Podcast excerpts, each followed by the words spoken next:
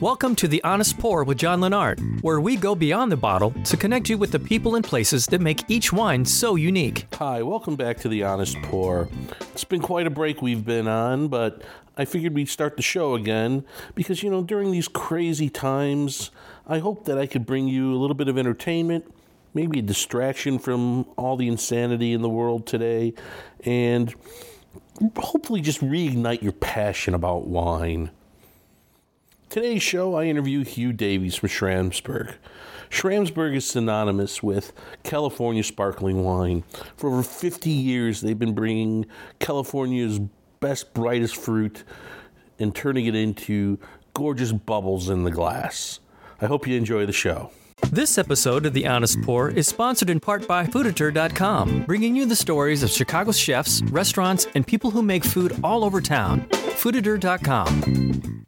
Hi, welcome to The Honest Pour. I'm John Lennart. Joining me today is Hugh Davies of Schramsberg and J. Davies. Welcome to the show. Hey, great to be with you. Thanks for having me. You know, obviously you grew up in the vineyards, quite literally. When you were a kid growing up, did you have other interests? Did you ever consider doing anything other than wine? It's a good question. Um, I did go to uh, college on the East Coast initially, and I went to a place called Bowdoin College in Brunswick, Maine. And then um, I've, I've always been interested in the outdoors and the environment.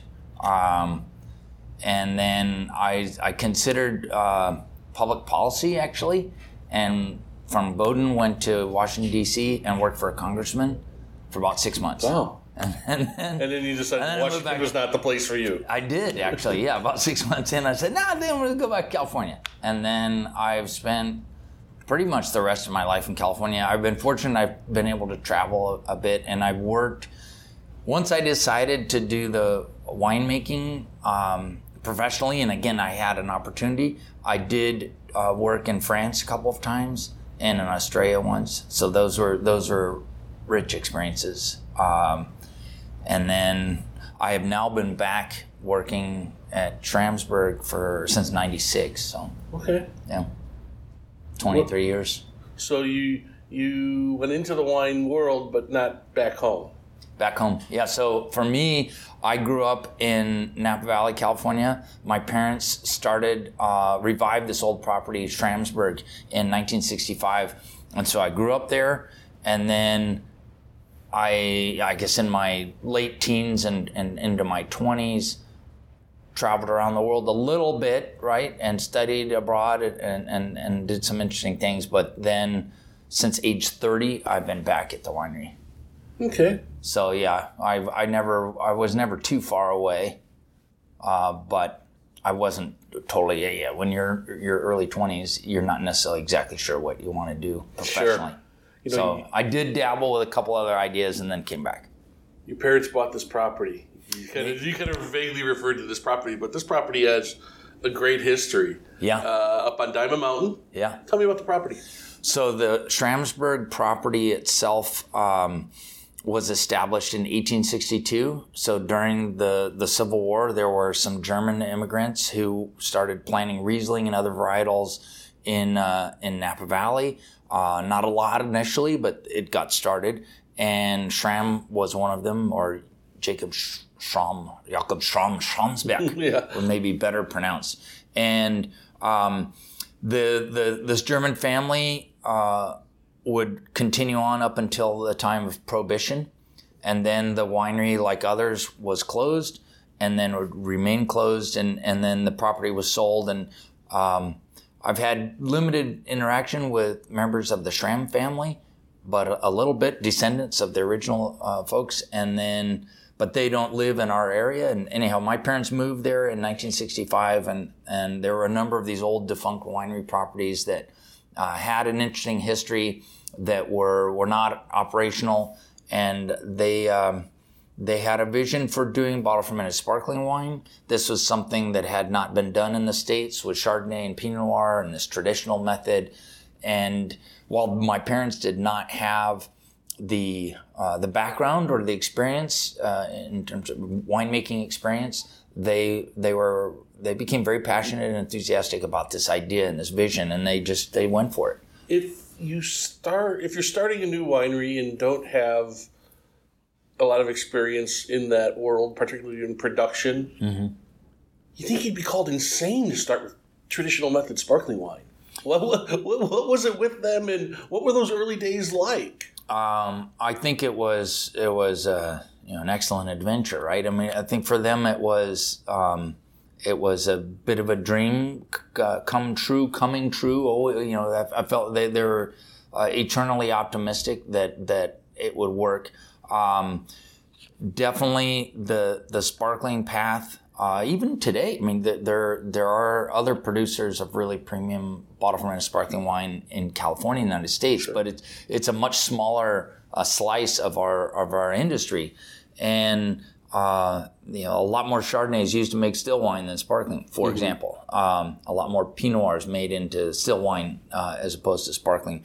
But they were interested in in pursuing this different path, this unique path uh, to make uh, you know, really in their minds, you know, the first great sparkling wine uh, and, and in California, and they were convinced that it was going to happen. Um, but there was an opportunity, there was there was a niche that, that was not yet occupied, and they were they were really fired up to to to do it. Um, I'd say that for them, they were definitely the type that would you know roll up their sleeves and and and commit you know 24 7 365 for the, the rest of their lives you know uh, that was and for those of us who continue with the winery my parents have both passed away uh, it's um, you know we appreciate that. We we know how hard they worked right? And and their generation to some degree because you think of napa valley uh, sonoma valley or napa sonoma counties and the wine industry that we have today back in the, the mid 60s when my parents started there were you know 20 wineries in napa and probably a similar number in sonoma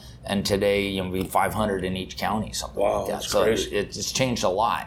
Um, and then the the obviously more is made but that notion of quality they were all about how do we make it just extraordinary we want to make wines that will So that rival idea of high quality was from the beginning. It wasn't just wine, and now let's make it. No, they, they wanted, and they started small. I mean, we made 200 cases of a Blanc de Blanc that first year. Um, by, uh, you know, say 1970, we were maybe making a thousand cases. By 1980, it was more like 15,000. So there's always a little growth associated with it, but um, 15,000 cases not that much Right.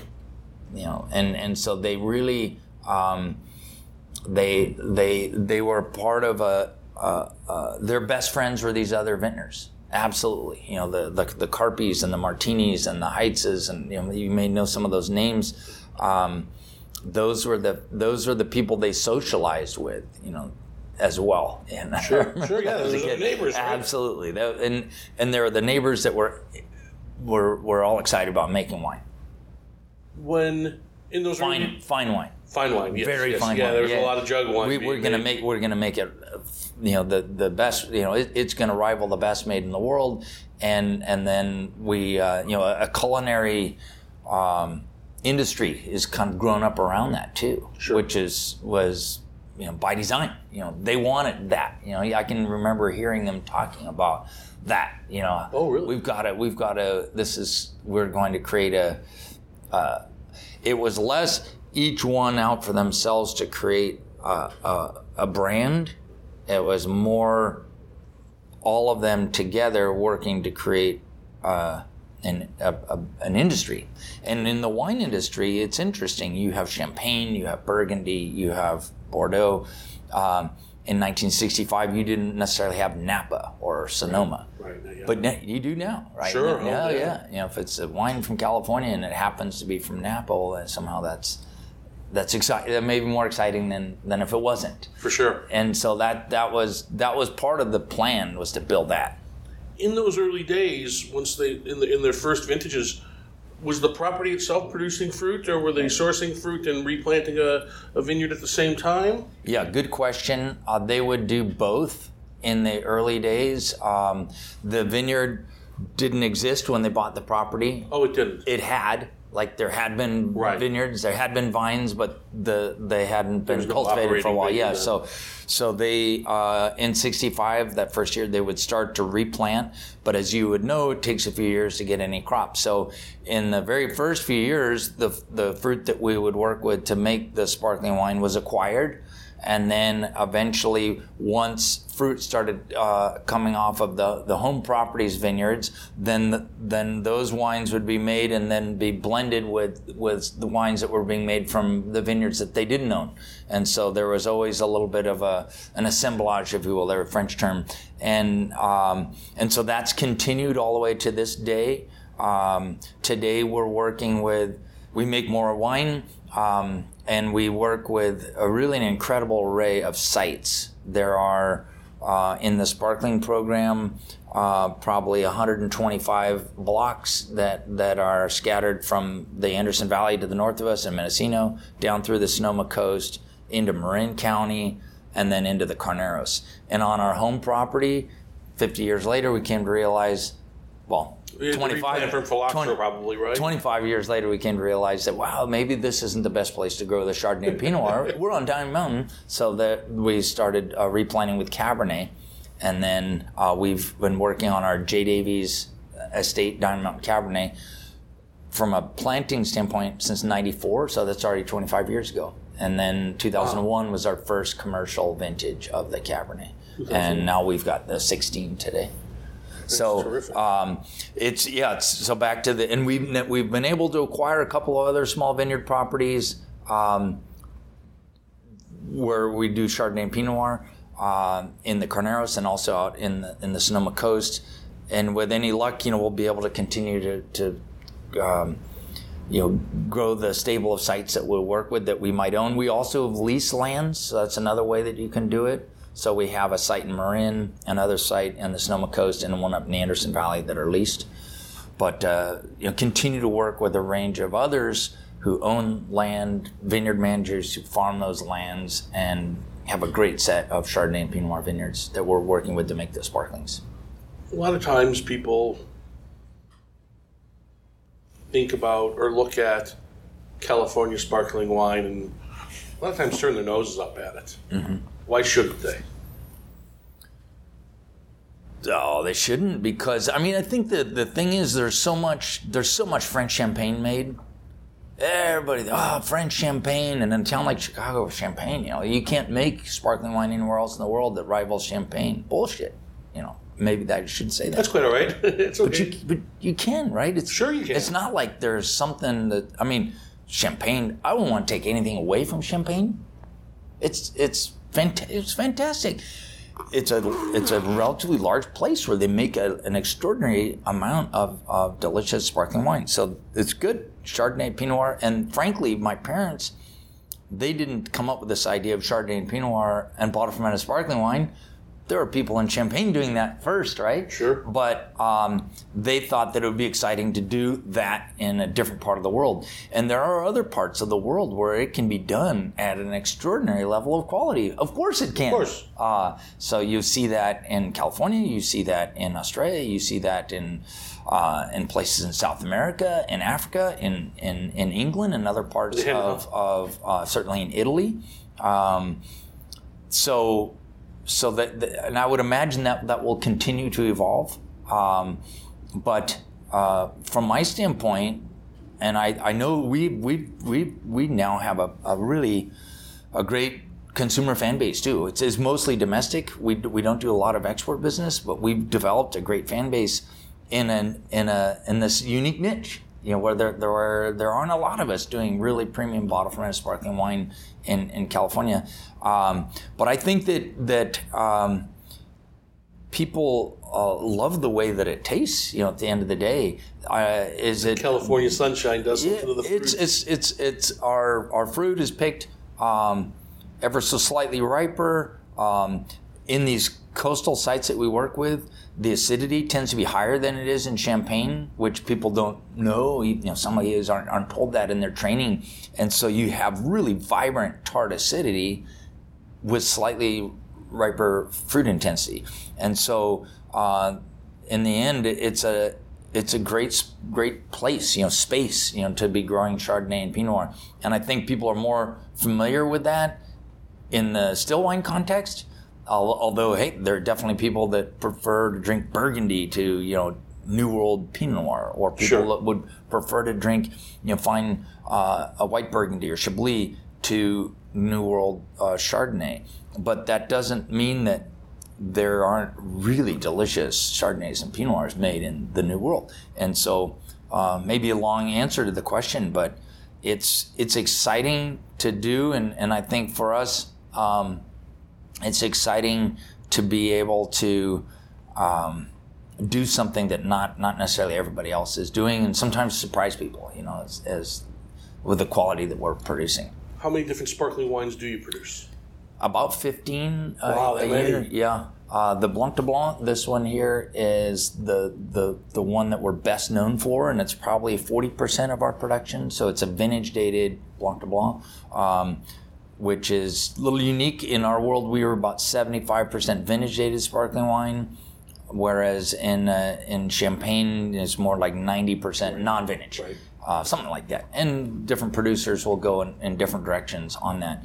But we have, and not all California is vintage dated, but for Schramsberg, that's what we've done. And so it's um, much like still wines typically are vintage dated, and, and every year is a little different. And so there's a nice nice mark to, to, to the bottle that, right? because of that vintage. Yeah, why not do it? So we uh, we have now with the Blanc de Blanc, we'll age a little bit less time, and so this is with with uh, you know three four years of age. This wine will be a little more competitively priced than say the J Schram, which is something that's typically more like nine or ten years old.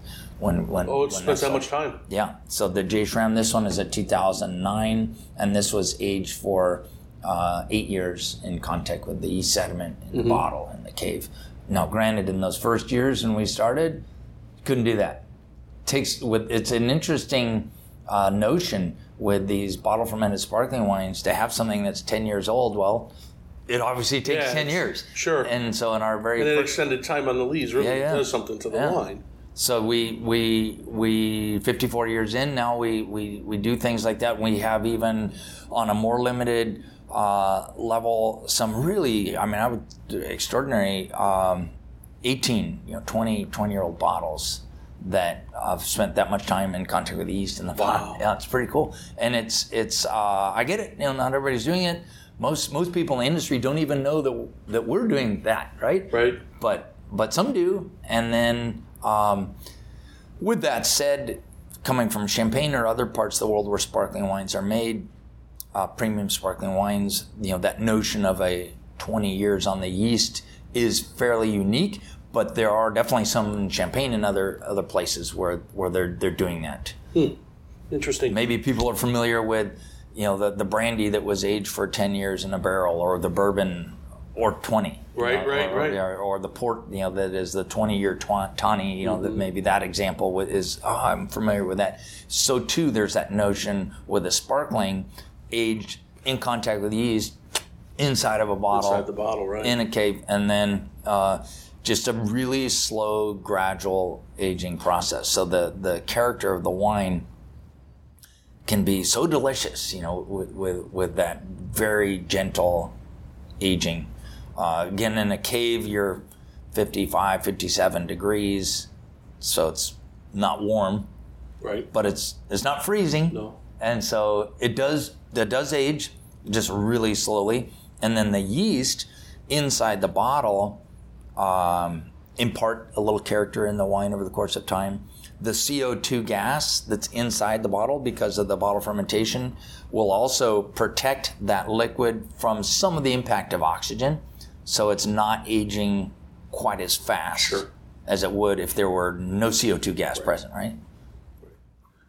If you were to describe the style of Schramsberg, just as a broad stroke, obviously there's different uh, characteristics between the wines, but if you had a, a, a general style to describe your sparkling wines, what would that be?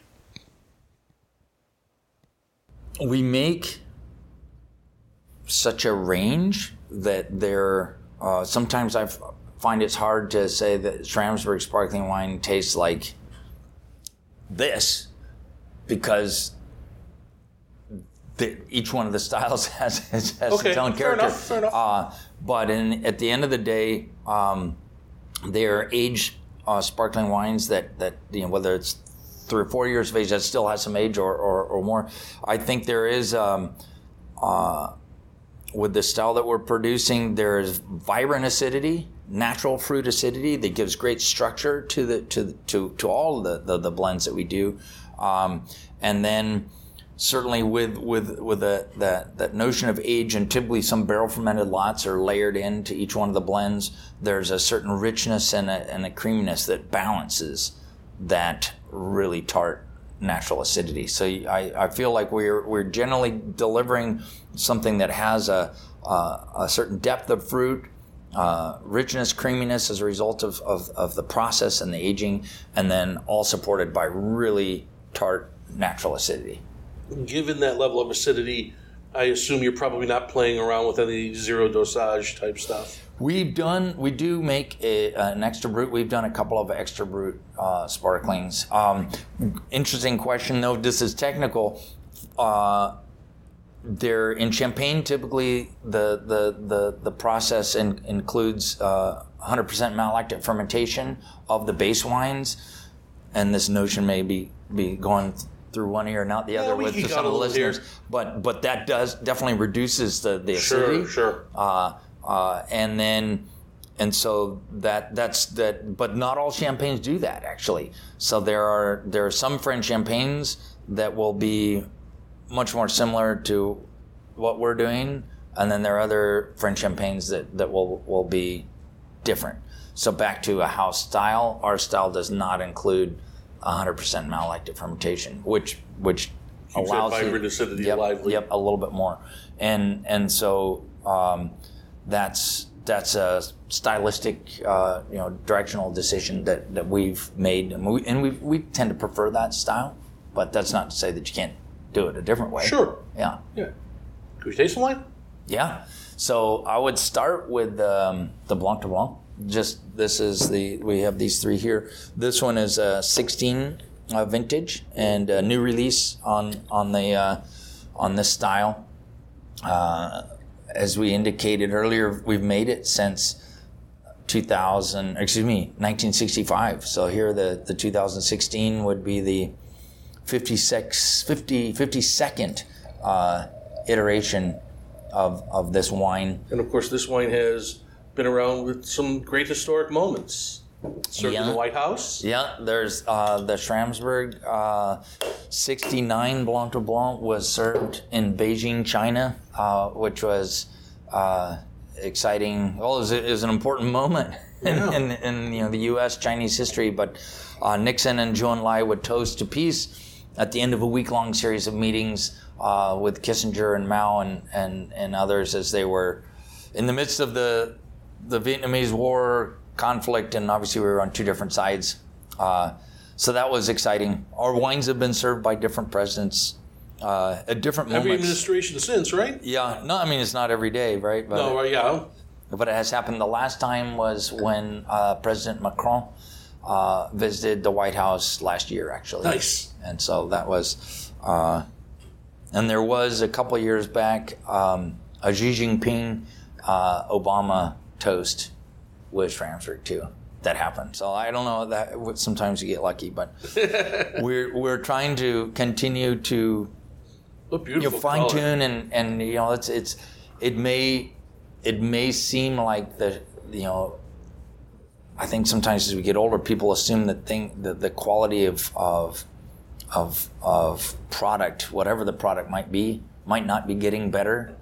But no it re- It really is. we're really getting better. I mean not just Schramsberg I mean people making wines across the world we're getting better at it. And and and it, obviously a lot of people have been working at it and with each year you know we fine tune our and it and it starts in those vineyards. But anyhow so here uh, Blanc de Blanc 2016 Beautiful color, super bright. yeah I mean this is it's I think we we hit an interesting spot in the in the in the market with with our Blanc de Blanc it is 100% Chardonnay um, it may not be from France but but people love it anyway, and and it's it's crisp and tart, and and you, you, we have we have uh, some good good partners through you know fine restaurants around the around the country, um, And this was- retailers. how long in the lees? About two years. Two years. Wow. Yeah. There's a, quite a richness to it. Yeah, yeah, and a little barrel uh, that gives a little bit of extra uh, richness. The barrels are used in making the initial base wines, so typically about 25% of the, the, the Chardonnay base wine that we start out with is fermented in oak and then left in barrel for about six, eight months, something like that. And, and then in the spring, following the fall harvest, we then put the blend together, craft the blend, and, and then and then and then bottle, and and then uh, a couple of years later, riddle and disgorge, and then here we are in the in the fall again. You know, we're we're now tasting and enjoying this wine. So this wine will be in the market into you know next spring. Sure, and it's it's it's a pretty readily available wine. This isn't a wine that you have to hunt too hard for. Pretty much any fine wine shop should be carrying this Yeah, wine. yeah, and, the, and if you were to run into a bottle of Schramsberg, definitely the Blanc de Blanc is the one you'd see the most often. Sure. With its little green uh, necker. The rosé uh, and the Blanc de Noir are two other styles that we do similar price point. Typically, this is around forty dollars a bottle, and uh, Steal. it's uh, but those three, sometimes all three will be in a store. You know? um, and beyond that, we talked about the the range of styles that we, we produce. There's a demi sec that's in the same range, but that's a smaller category, smaller niche. Sure, sure. People aren't quite looking Yeah. for that too much. But Blanc de Blanc, this is, I mean, this is a wine that, that people have been, uh, you enjoy the, that crisp, tart, you know, Chardonnay Brut, um, with the, with the oysters, the calamari, the, the, the, the salmon, you know, I think at the beginning of the, uh, uh, the meal, you know, this, this wine will hit, uh, pretty, pretty well. It's, it's got a. The nose is pretty rich, Mm-hmm. But on the palate, that acidity comes right through. It's it's not as. I mean, there, there's there's some of that creaminess still stays Mm-hmm. alive in it, but that beautiful acidity, like like you, were saying for oysters or calamari or seafood. Yep. This is um, really delicious. Um, I mean, you can enjoy it with you know chicken wings if, if you if you want. You can have it with uh, tangy cheeses. You know, a, a little charcuterie. You know, cheese. You know that that's simple. Um, you picture doing that at home. I typically serve it a little more chilled than than than this, um, and um, and it can also age. You know, not that people Oh, are yeah, going this- to buy this bottle, but this wine 10 come years, back this wine's still easily. drinking 10, lovely. 20. You know, it's it's fun to. We have some members of our um, our fan base, and we and we'll do library wine shipments for for them, and and uh, so that's been exciting. To to you know, the older you get, you can you can you've got more of inventory, and so it's. But there, not everybody seems to to to. Uh, agree or or to to you know has a sense that the sparkling wine is this age worthy but then there luckily for us there are some people who Right. are really into it uh, the reality is that the category is is and partly because of what they've done in champagne is is so non-vintage oriented that you don't think about aging it because it doesn't have a vintage on it so Right. you, you have no idea like Where how, it's yeah, from, how yeah. long have i had it you know is it yeah, even some of the top champagnes made Krug. You, you know, Krug. Now, more recently, you're seeing Well, some of them they're put like a that- disgorge That was, that was consumer demand more than Yeah, anything. to, so that there would be more of an identity for for that. But uh, the, you know, in that. Um, you know, under 40 50 60 dollars, uh, there, the, Oh, yeah, the, most of it's just non-vintage, and, and you don't, um, you you don't know. Uh, so, but all that said, you can buy, you know, this this delicious forty dollar bottle and age it for twenty years, too. Or who knows, even longer if that if if, if you like that. And unlike champagne, the Blanc de Blanc it's a vintage every year. We do it every year, yeah. And it's, uh, we can. I mean, there, there'd be there there aren't. We haven't. I suppose if we had a year that was that awful, maybe we It's wouldn't. tough in California, to But that, but it would be it would be pretty. That'd be pretty awful. right? It'd be pretty right. pretty bad. Uh, so yeah, we've been able to do it every year. And my sense is they probably can in Champagne too. It's just it's less. They just have. That's not the way that they've done it, right? Right. And for the most part, they make non-vintage. So it's more of a I think at this stage it's more of a cultural thing. You know, it's a stylistic choice. I mean, and they'll blend the different vintages together a little bit more, and, and you know, the notion of making a consistent house style. But our Blanc de Blanc is pretty consistent from sure. one year to the next. But each year has its own signature a little bit, which is exciting. And, was, and the, yeah. Blanc de Blanc's really the heart and soul of Schramsberg, isn't it? It just in terms of the the the the volume. I don't know if I'd call it for me honestly, as and we'll go to the next one. The okay, J. what is the next one? So the next one is the 2009. This one, uh, J. So this is J. Schram. This is yeah. Schramsberg. What's what's the difference between the labels? Well, the J. Schram is the, the top Schramsberg, basically. And so there's a J. Schram, there's a J. Schram Rose, uh, there's another one we call the Schramsberg Reserve. So I referred to the Blanc de Blanc, the Blanc de Noir, and the Brut Rosé that are that look have a white label Schramsberg.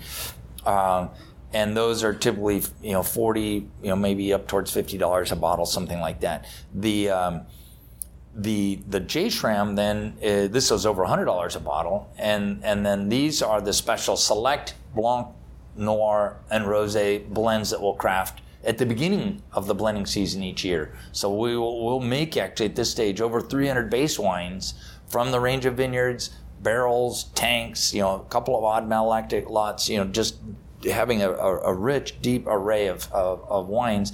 And then to make this upper tier, we might need 25 or 30 of those lots to play a role. That's okay. it. The rest wow. of them can all hang out and they'll, they'll be Do used in subsequent right. blends. But to, to, to, to really make the, the best effort of the year, we'll go through the process of uh, making the full range and then come back in the spring and then tasting and, and we'll, we'll, we'll, identify what we, we perceive to be our best lots and then use those to make these, these special blends. I'll go into this one okay. here um, that are ultimately going to be uh, aged for longer.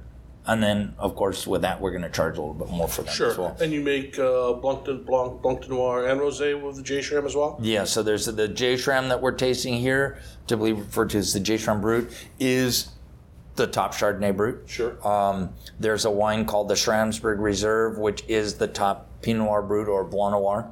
Uh, and then there's a wine called the J. Schram Rosé, which is then our top rosé. And so those three um, are produced uh, each each year as well. We haven't and made always them extended time on the lees. Yeah, we haven't made them all every vintage. Uh, we started with the J. In '87. So it was in 65 that we made a Blanc de Blanc. 22 years later, we, we would craft the first vintage of the, the J Schram.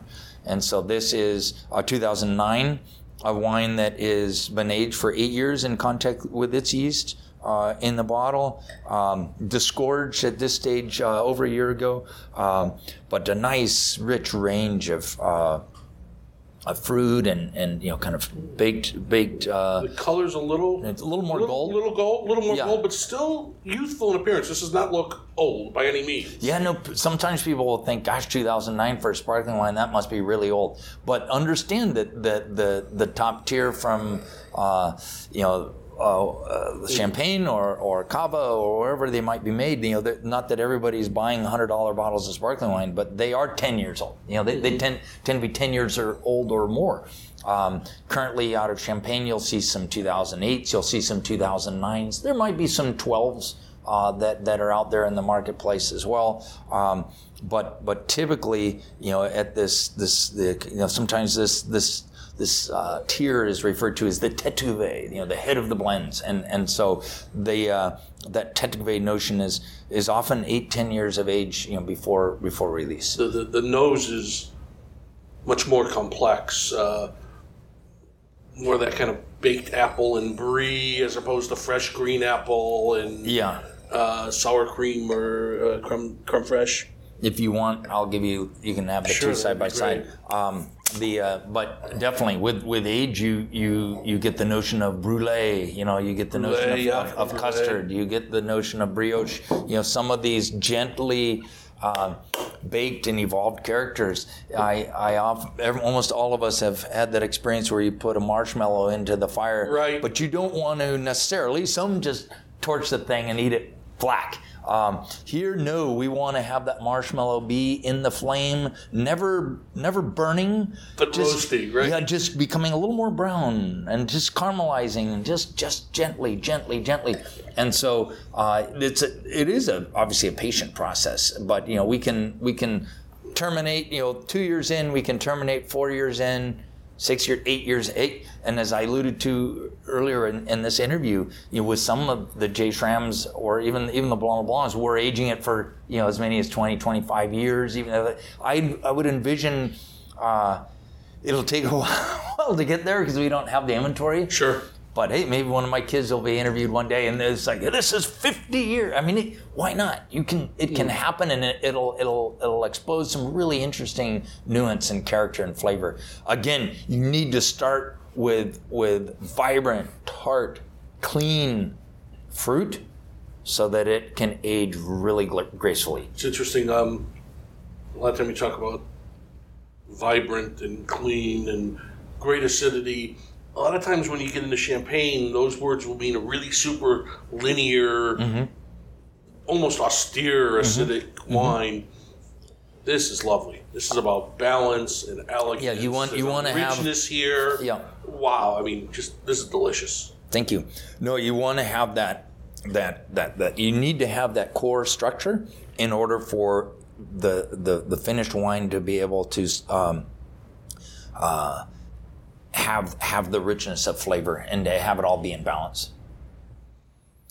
What's what's you know there's that notion of the dosage that that and that notion of disgorgement where you remove the sediment and then add the finishing touch the dosage. You know that is that is uh, it's really a key step.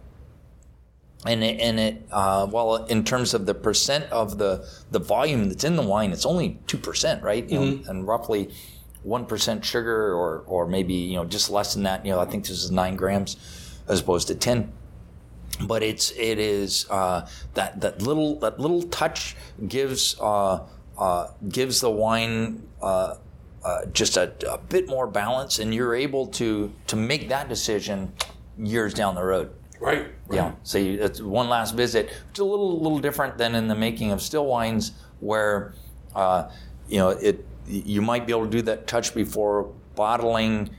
And, and sometimes maybe the Cabernet, for example, in our world, people might age for as many as four years, or maybe there's five. You know, that's getting pretty. That's a lot of sure a lot of time before bottling, um, and then and would be very unusual to do, but that's possible. Uh, but here, no, it was, we, we we opened that bottle up and took one last look. You know, nine nine years into the process. We're gonna go. We're gonna make a left turn here from these Yeah. beautiful sparkling wines to one last wine. What do you have? So the last one then is our J. Davies Cabernet. Uh, this is a wine that we've been producing, as I mentioned earlier in the interview, um, since 2001 uh, on our home property up on Diamond Mountain. We started uh, to to replant with the red Bordeaux varietals in uh, the early 90s.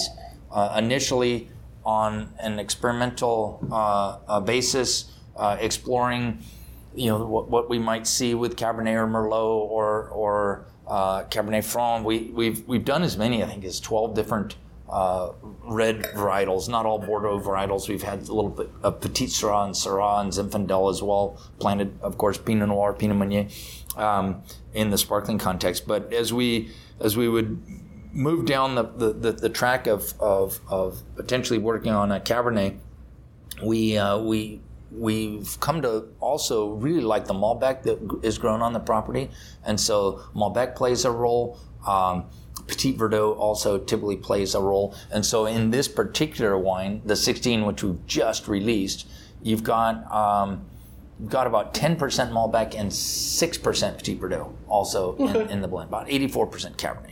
Um, the uh, the wine would have been aged for two years in uh, in oak barrels, uh, principally new, about 70% new barrels. Uh, Taransaud, Boutes, Vicard are some of the, the key coopers, but there's a again that notion of a range, and every year we'll try. Hey, might as well try a couple couple new things just to just to see. Not everything has to go in the blend. You know, not not every barrel that we make necessarily has to be incorporated. And we are now doing a couple of different uh, uh, bottlings from our estate Diamond Mountain property. So there's a uh, the J Davies is the the, the principal wine. Um, at a uh, little bit of a higher price is the J Davies Jamie, which we named after my mom, and that has her signature on it. Uh, that's usually 200, 300 cases a year, something like that. This one is more like 1,200 or 1,500 cases Okay. a year. And then maybe in about a 500 case range is a wine called the J Davies JD. And so we have three different price points, as you will, as we as we as we go about um, uh, crafting this. And in, in, in some of the same context with our sparkling, although we just it's, it's a little little more confined. We have about 45 acres. We'll do about 35 different picks, and then make a range of elements, right? And then we don't have to worry about the blend in the in the fall of that harvest. You know, Right, at that right, point right. we're just let let's make the components, uh, and then when we come back in the spring, we start working on that, and then. Um, with with these cabernets, it's two years later that you bottle. So the this is a 16 that we're tasting. We would have bottled this in 2018, and so we, in those two years we continued to tweak a little bit, you know, with different Mm-hmm. sessions, the the blend, and then yeah, when we bottle it, then it's done, and Well, then the, the color on this is, you know, so often you think about Napa Cab and they could be a brute, Yeah, and this wine doesn't have that. It just visually,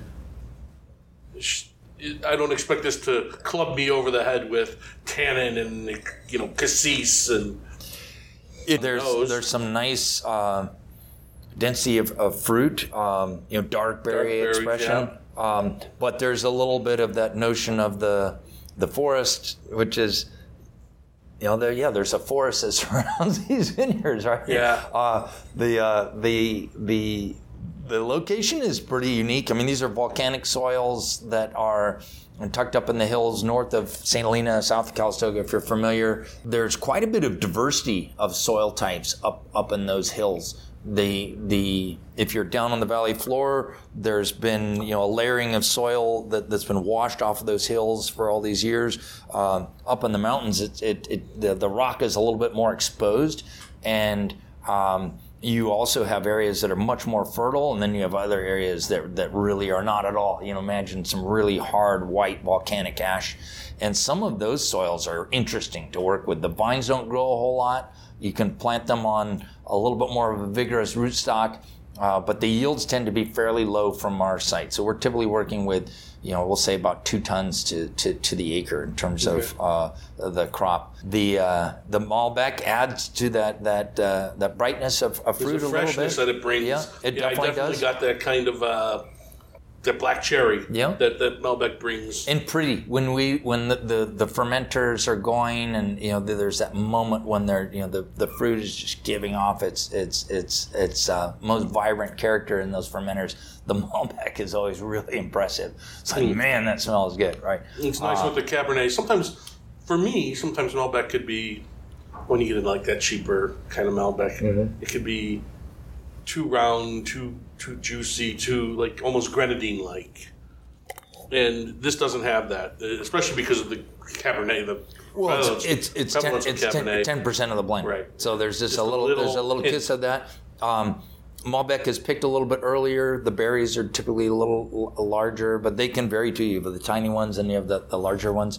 Um, but this is a young Cabernet. I mean, we've literally October Mm-hmm. Yeah, one just put the cork in. is is uh, is tomorrow. So we're tasting it a day before its official release, and um, another wine that will age beautifully for years to come. You know, I think in its youth, Oh, these doubt. these uh, um, these Cabernets, you know, obviously go very well with juicy steaks um, and and uh, you know spiced.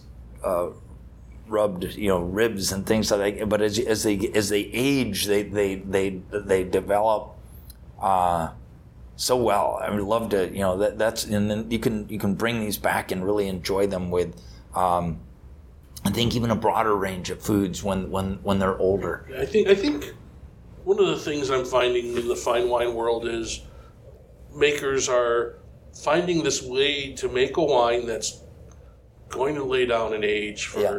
10, 20, 30 years or Yeah. more, but you can still drink it today. Whereas Yeah. 15, 20 years ago, Yeah. man, you got to lay that wine down, or Yeah. that's it. You're not drinking it. It's just Yeah. not worth it.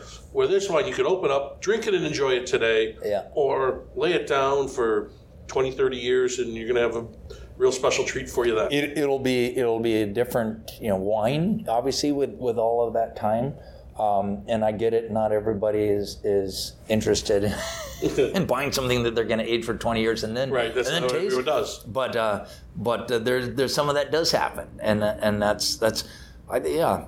I'm very enthusiastic about the about wine and the industry. Back to your initial how like how might you uh, did you think about doing something else? And um, I I did but I'm I'm really glad that in my you know it's probably about 23 24 and I said well I think I'll give I'm already here right? I've got this chance. Maybe maybe I should just give this a, a, a full shot and and honestly I'm really glad that I did Well, I'm glad you did yeah too. that's been good Hugh, thank you so much for your time. Absolutely delicious wines. I look forward to coming out to Napa Valley and visiting you sometime and seeing what you got going on up there. Excellent we'll see you soon Thanks much. For John's tasting notes on the wines from this episode, go to www.thehonestpourpod.com. Make sure you catch every episode by subscribing to The Honest Pour with John Lennart at iTunes, Stitcher, or the Google Play Store. Also, be sure to like us on Facebook at The Honest Pour with John Lennart and follow us on Twitter at The Honest Pour. This has been The Honest Pour with John Lennart. Music by Kevin MacLeod.